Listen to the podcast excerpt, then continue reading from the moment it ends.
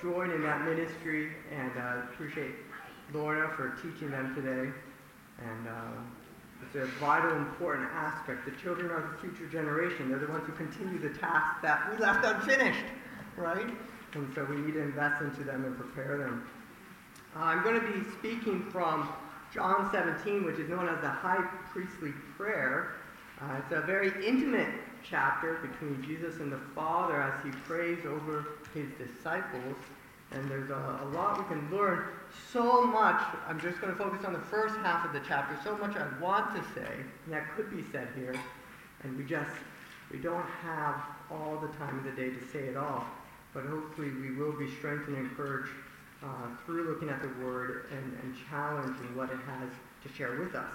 I thought it would be important since this is kind of a standalone uh, message, I, I, will be preaching the second part of the chapter in May, the beginning of May, uh, but I, I wanted to build a little bit of context. So, what has just been occurring is this is during uh, the Passion Week or the Holy Week. So, we're thinking about Easter because it's next month. And so, let's think some context uh, within this situation. And so, what has occurred is uh, Passion Week starts with the triumphal entry, Palm Sunday. All right, Jesus comes riding into Jerusalem on a donkey. You have the palm branches, and everyone is singing, Hosanna, Hosanna to the King. And so that's Sunday of the Passion Week. Monday progresses, and a very uh, visual scene breaks out in the temple as uh, Jesus comes to the temple to teach and to worship, as was the custom during that Holy Week. And Jesus is moved with a sense of righteous anger over the scene that unfolds as he's thinking about what is going to happen later on in that week and what the purpose of the temple stood. He, he is moved, and, and you see Jesus overturning the tables, okay, of the money changers. And, and the famous quote uh, that comes is that, My house shall be called a house of prayer, but you make it a den of robbers. That's Monday, okay? We got Sunday triumphant entry. Monday, we're overturning tables in the temple. Tuesday, Jesus comes back.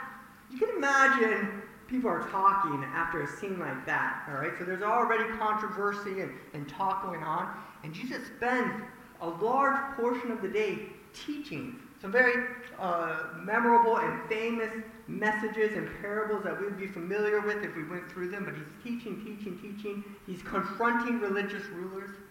They're starting to seriously plot in their mind how are we going to get rid of this guy? How are we going to capture this guy? This isn't acceptable. This isn't what we want our temple worship to look like moving forward. So that's Tuesday. Lots of teaching, lots of controversies. Wednesday seems to be a little quieter. Perhaps there was still some teaching going on at the temple. Perhaps he was resting back in Bethany where he was staying outside of Jerusalem. Uh, there's most likely preparations for the Last Supper or the Passover meal is starting to go on because that will occur Thursday uh, evening will be the Passover meal. So they're probably doing some preparations for that. And, and it's, it's Thursday during this Passover meal, during the what's also known as the upper room discourse, the uh, uh, upper room uh, meeting together, uh, the upper room uh, time that he spends with his disciples. It's at towards the end of that is where we find John 17, that high priestly prayer. And what's interesting in John's account of these events is John is one of the only ones who, who records some of these specific conversations during this upper room discourse. In fact, uh, he spends nine chapters. There's 22 chapters in the book of John. Nine of those chapters are dedicated to seven days. Think about it. John was with Jesus for about three years, could write of a lot of things, but almost 50% of his gospel account is dedicated to seven of those seven days of those three years. And of those nine chapters, almost half of them is dedicated to this, this evening time of just intimate fellowship between Jesus and his disciples. And he provides this farewell speech. They're not really sure where he's going with it. Jesus knows where it's going. And it's, it's a farewell speech he gives to them in this upper room as he inaugurates the Lord's Supper and commands them to observe the table moving forward. And in chapter 17, uh, it starts off in saying when Jesus had spoken these words. And so naturally, that's why I kind of had to build up what words did Jesus did Jesus just finish speaking? It was his farewell address. Verses, uh, chapter, John chapter 14 through 16 uh, would have been the, the, the, the words, the conversation, the, the farewell address that he just gave to the disciples. And so after he had finished that portion, he, he readjusts his focus. He was talking to the disciples, but without removing himself to, from the room, he's no longer focused on the disciples. He transitions into a prayer to his heavenly Father. So focus has moved from teaching the disciples now he's going to pray over them.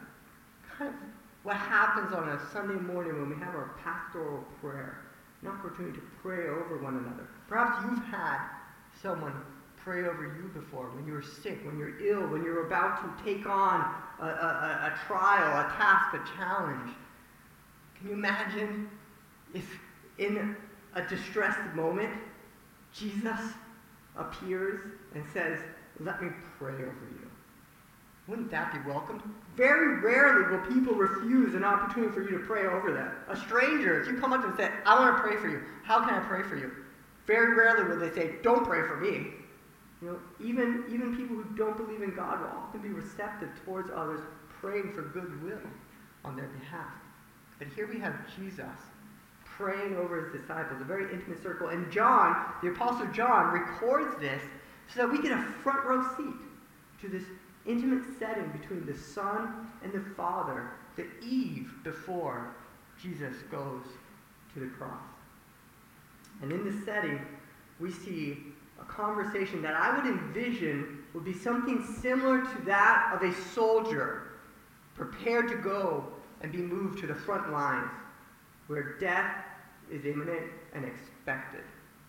And his son, before he goes to the front lines, he calls upon his father. He calls upon his father because he's afraid.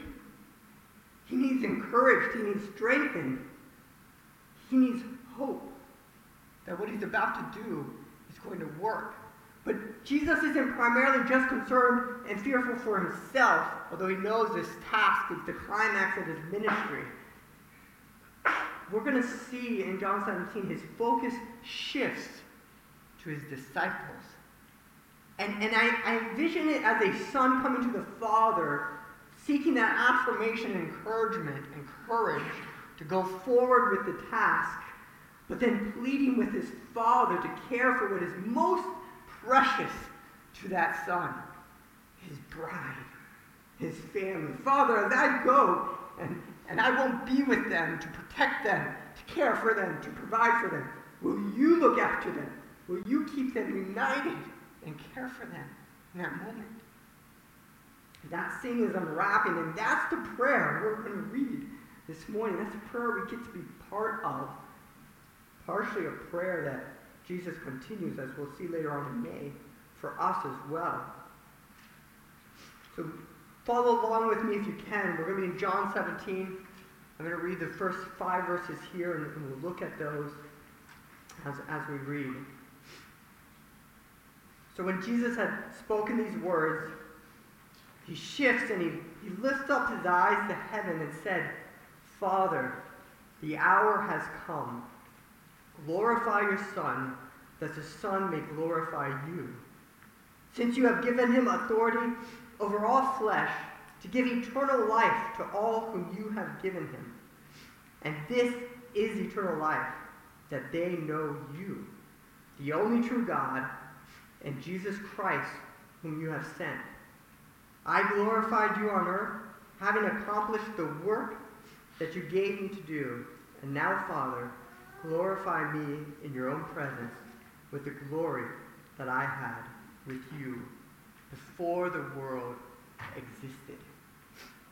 What we see here in the first five verses is an emphasis between Jesus focusing in his prayer on the Father Son union. So this is where it starts. The first request in Jesus' prayer to his Father is to be glorified by his Father before the world existed. I don't have the capacity to understand the emotions or the depth of what is occurring at this moment between the Father and the Son. They're eternally greater than us in all capacities. But there's something very powerful taking place here as Jesus prepares to go before the cross.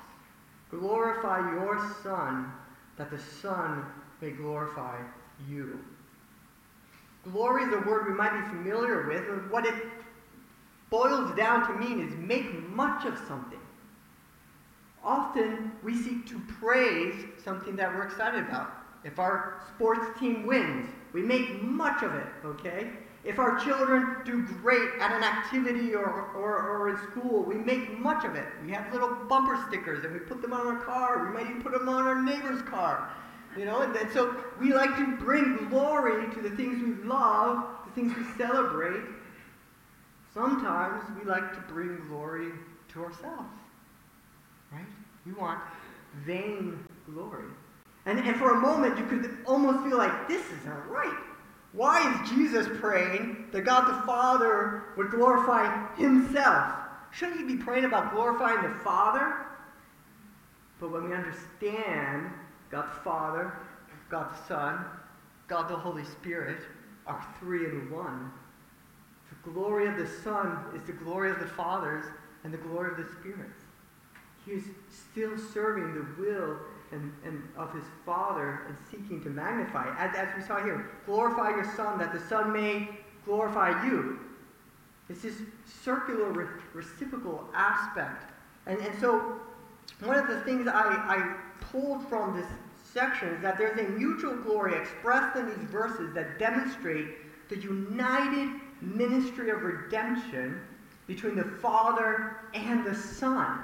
They're united here. They are one in the process of approaching this cross, okay? The Trinity's united ministry of redemption is being put on display.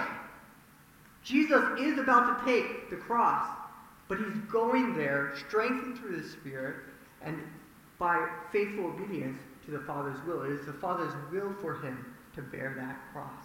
And he is doing so propelled forward ultimately by love.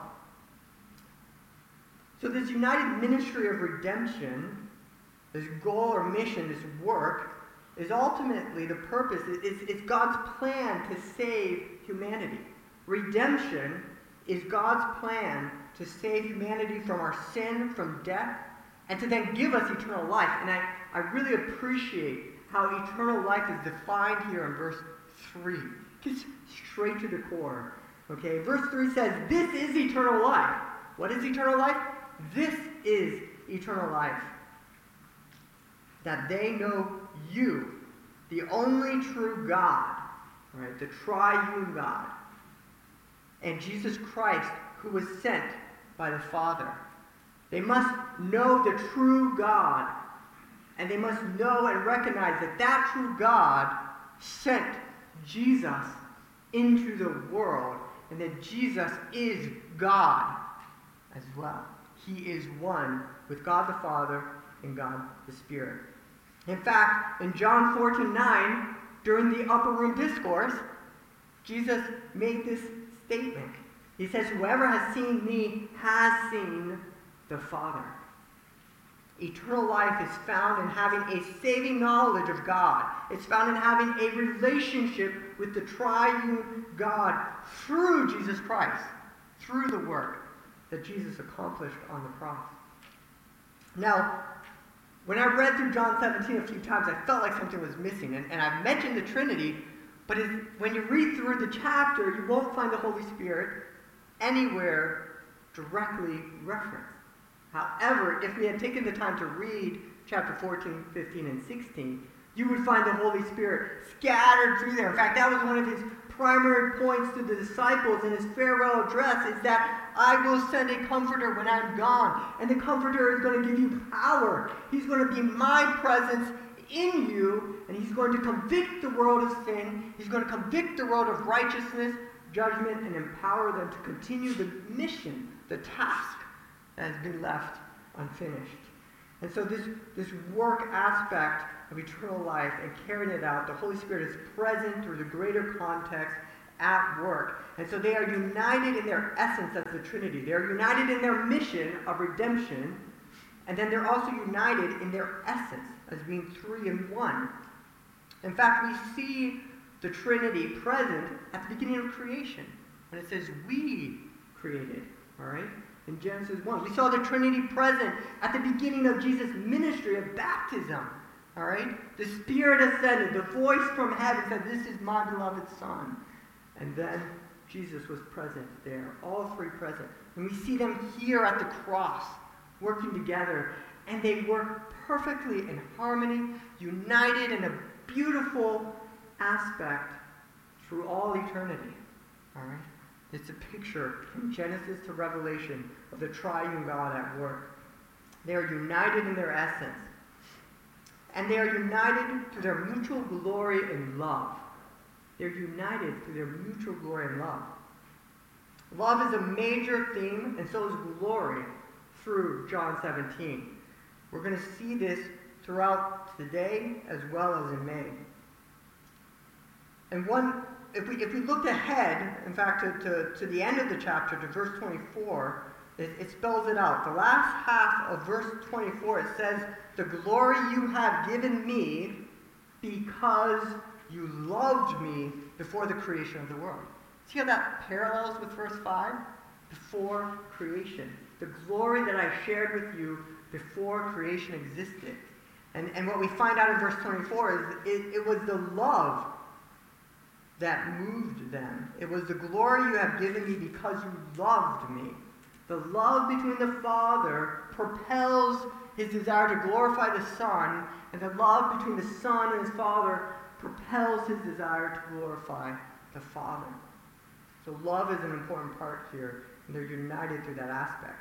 And we can trace this glory theme throughout, throughout not just this chapter, but throughout multiple chapters in John if we had the time.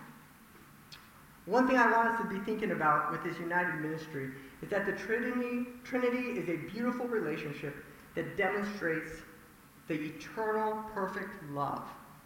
Eternal perfect love between God the Father, God the Son, and God the Holy Spirit. Nothing is more powerful than this. There is not a force that can come close to demonstrating or capturing the power between this triune love. Nothing's more glorious than this. Nothing is more beautiful than this. The tri- Trinitarian love is at the center of John 17, and it is the power behind the unity and the glory seen in God and demonstrated through the redemptive work on the cross. And, and this, is, this is what becomes really beautiful, is that as we just are in awe of God's love demonstrated in the Trinity, that the prayer begins to shift. And now we turn, or Jesus turns his attention in his prayer towards the unique ministry of redemption in Jesus. Or I, I want to focus on some of the aspects, the unique ministry that Jesus plays in this redemptive story. And one of these aspects is that, that we, we see right here in verse 1 that the hour has come.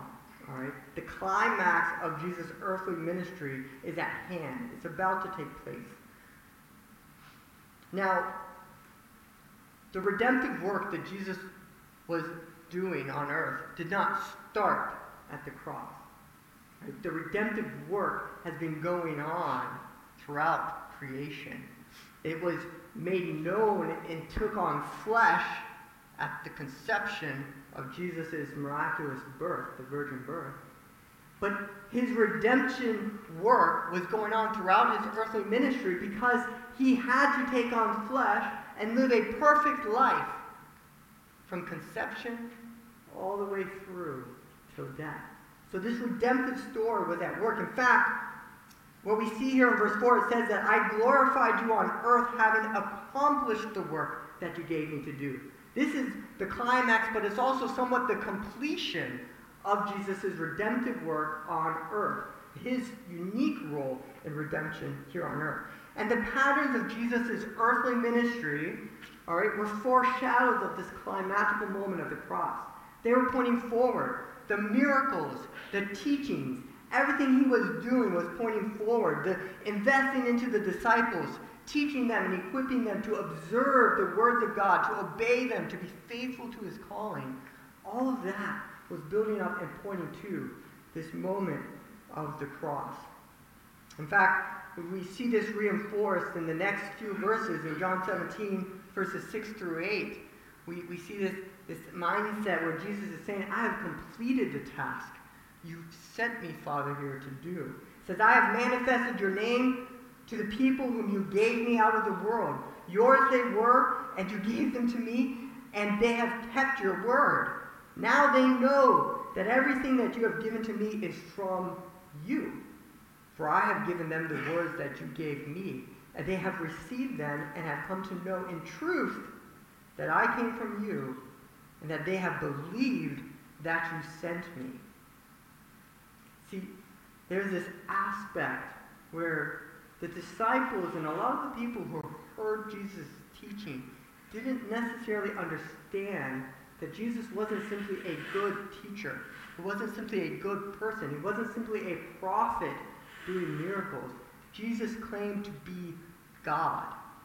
And it took a while for some of the disciples to realize that. But Jesus is saying, Father, I have done your work. I have done your will. They know you sent me. All right?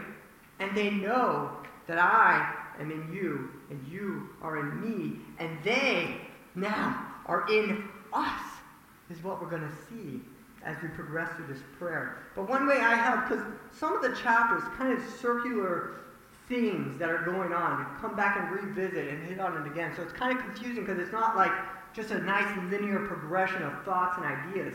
But some of the some of the progression that I observed in these first few chapters is that he was emphasizing, Jesus emphasizing his mission to make God known to them. Right? He wanted to make God known. He wanted them to understand that God sent Jesus. He wanted them to know God more intimately and clearly through Jesus. Okay?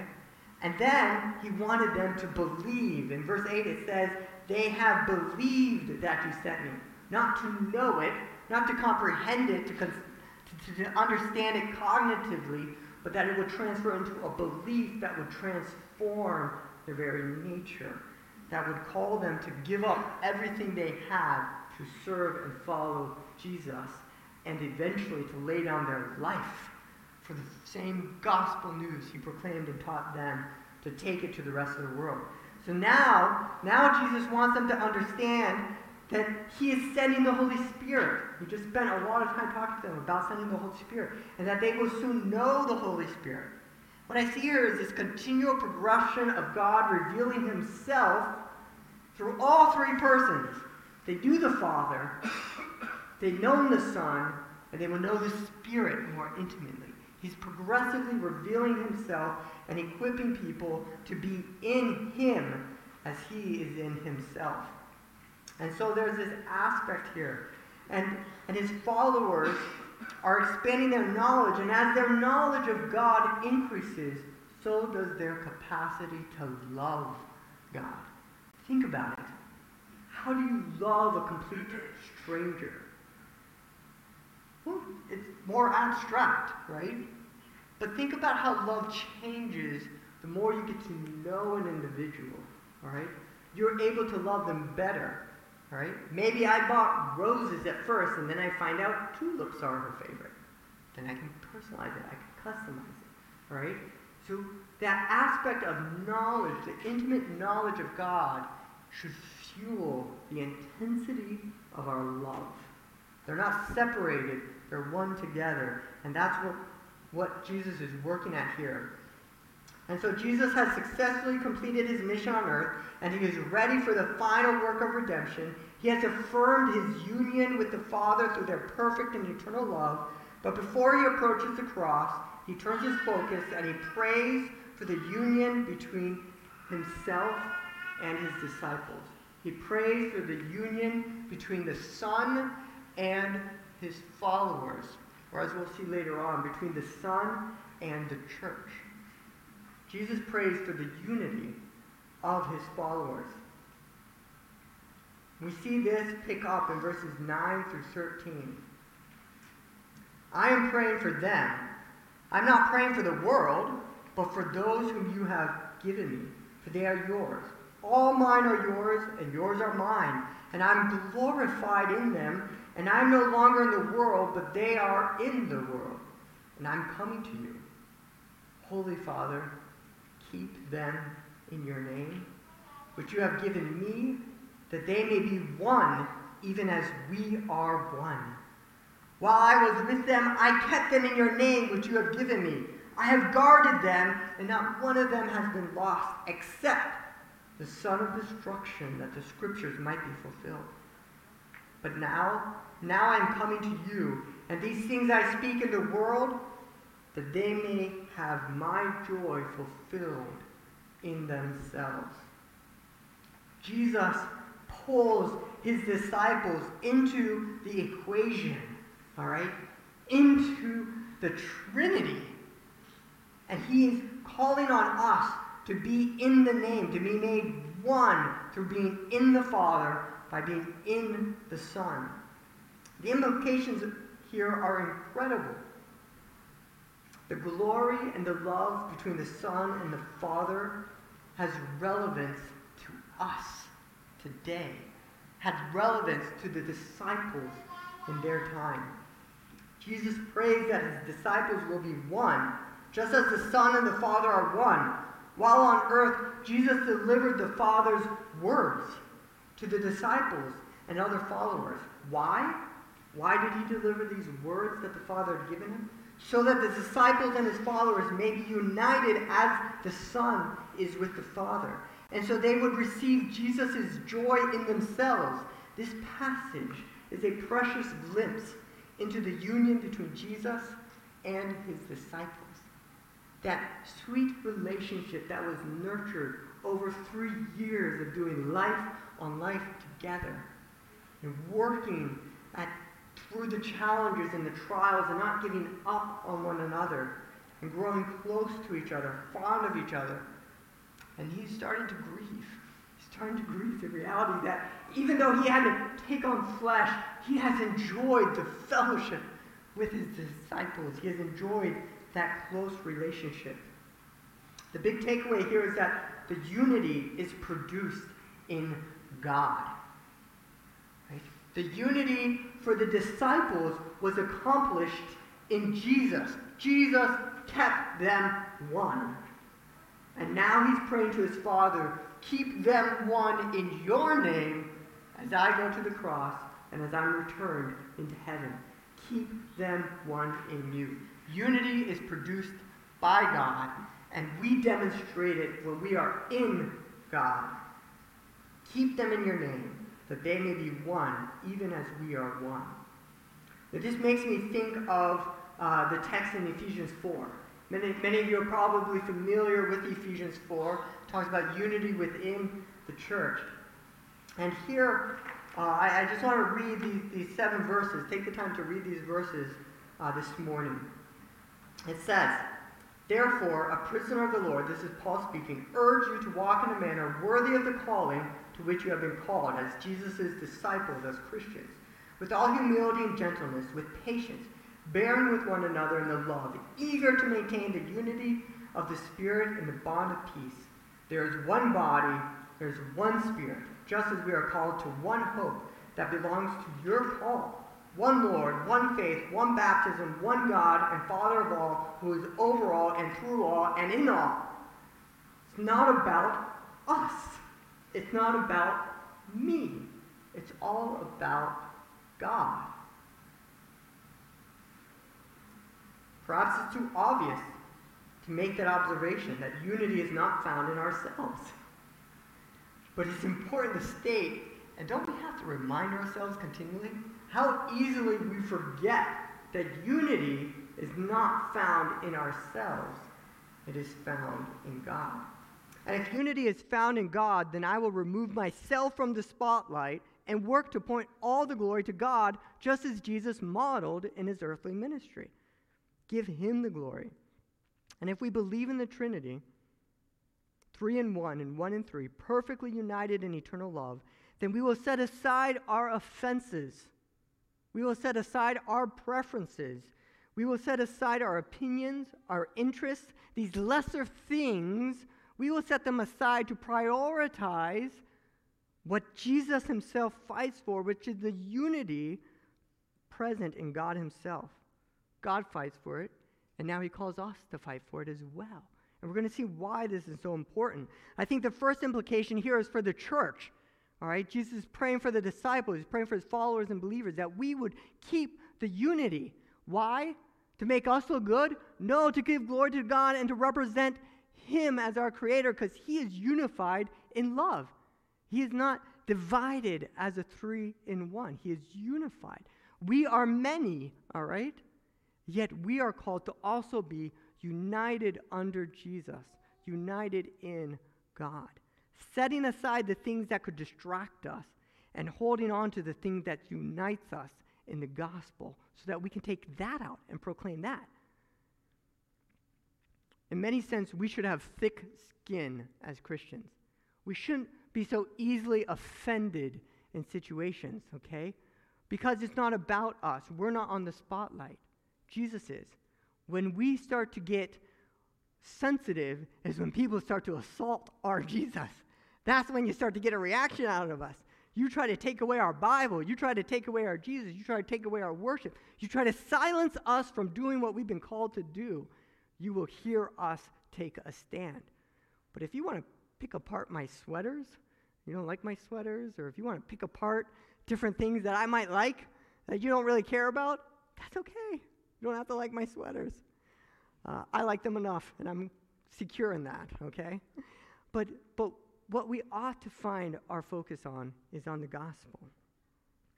And that gospel provides the reconciliation needed to keep the unity within the congregation. Because we're, a, we're a little prickly, all right? None of us are perfect in, in many aspects. Right? And we can hurt each other. We can do friendly fire, unintentionally hurting one another.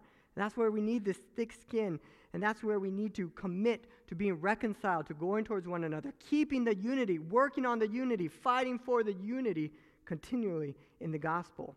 And, and this might seem impossible to overcome, especially the more we get to know each other, the more impossible it might start to feel to keep the unity and to keep the love and to keep representing the triune God. But guess what? Jesus tends to like to take the very impossible things to us and make them very much possible through him. And so he has stepped up to this challenge, this impossible mission, and he wants to accomplish it in your heart. He wants to accomplish it in your family. He wants to accomplish it uh, in, your, in, in our church. He wants to accomplish it around the world with believers in France or wherever we go. He wants to be accomplishing this mission of unity through love, grounded in God and through the gospel. You see, I'm human and I'm broken, and I will fail you, and the unity cannot be grounded in me as your pastor. Can't be grounded in me. See, I'm human and I'm broken, but Jesus, Jesus is human and not broken. In fact, he's just not not broken. He's human and God. Okay?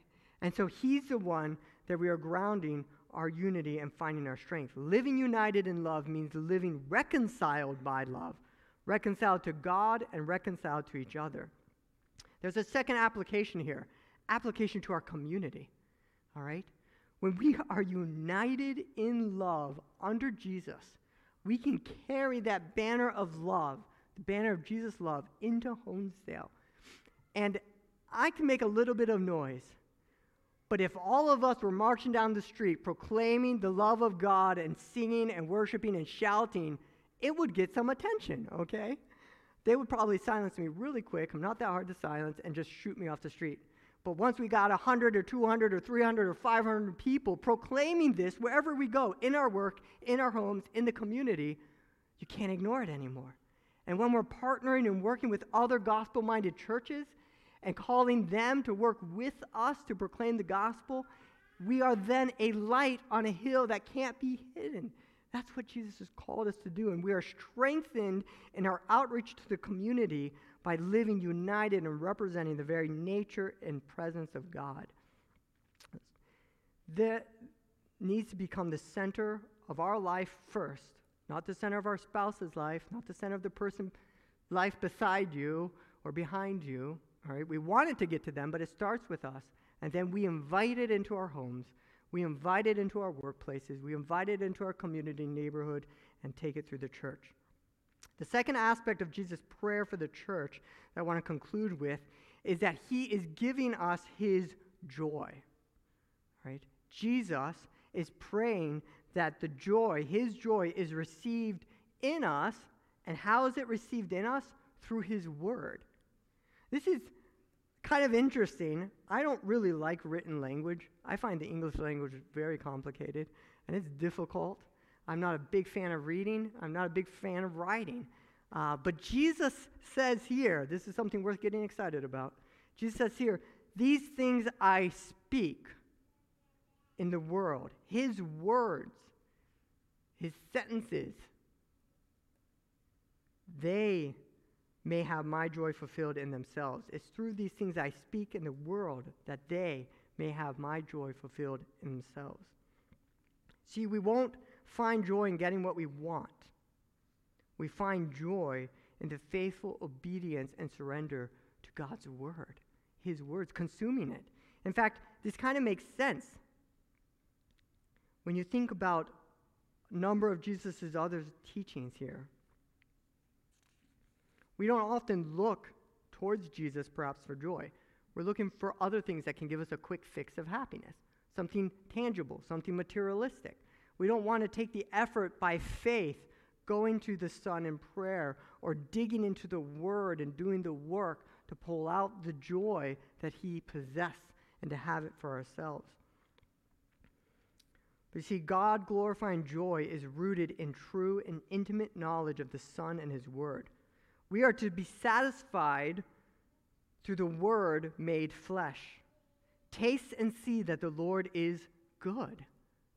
He calls us to eat Him, to consume Him, to devour Him. He is the bread of life. He is the living water that satisfies, and He will never run dry. There are mysteries of God that we will continue to unwrap for all eternity. There's no end to His glory, there's no end to his love. There's no end to his joy. And what's beautiful is we don't have to wait to eternity to begin to experience it. Jesus has made himself known to us today. Jesus was making himself known to his disciples when he prayed this prayer. They were leaning on him and depending upon him for their joy, and their joy would sustain them in the difficult challenges of taking the gospel out. His glory, His love, His unity and joy are all wrapped up together and experienced by us when we are in God. The ability to be in God has been given to us by the gracious, loving sacrifice of Jesus on the cross. Love seeks to glorify God this perfect love, this godly love, which then produces the unity and the joy in us by being in God. So the big idea here is that the love, the same love, all right, the same love that unites the Trinity is poured out. Right, just Niagara Falls poured out through Jesus to bring unity and joy. His unity, his joy to your life, to your family, and to his church. The church here in Honesdale, all the gospel churches here in Honesdale, and all the gospel churches in all the world. We need God's glorious presence to become more real in us than anything else we can experience or consider. He must cause us to marvel at him, to enjoy him, to obey him, to wonder at his creation, to gaze at his works, to give our lives in sacrifice to others. So we anticipate an eternity to come with him, perfectly glorifying him forever. 1 Corinthians 10:31 captures this idea really well whether you eat or drink or whatever you do. I just, I, you expect a few more things on that list, all right? Eat, drink, you know, maybe three or four. No, it just jumped. You know, we're not going to go on with the list anymore. Whether you eat or drink or whatever you do, do it all for the glory of God. And one of the beautiful things about John 17, and we'll, we'll look at it more in May, is that this farewell address is not forever. Going away is hard. Being separated from your loved ones, being separated from your bride, being separated from your family is hard. Right? You're concerned for them, you're thinking of them. But the farewell is not forever. Knowing and having a confident hope that you will be reunited with your bride, reunited with your family, makes facing the cross and the trials that lay before you somewhat bearable as you keep the eternal perspective of what Jesus is promising. We maintain the hope and joy that Jesus has made available to us today, knowing with great confidence we will be in Jesus' presence again. When we break covenant and don't fight for unity, it is like the unfaithful bride. While the son is away at battle, the unfaithful bride goes and finds comfort in someone else. Let us not be an unfaithful bride while Jesus is away. Knowing he's returning, let it challenge us to be faithful day by day. Let us be known as a church and bride that faithfully works and waits for Jesus to return. And following his word, seeking to glorify his Father by being kept as one in Christ alone.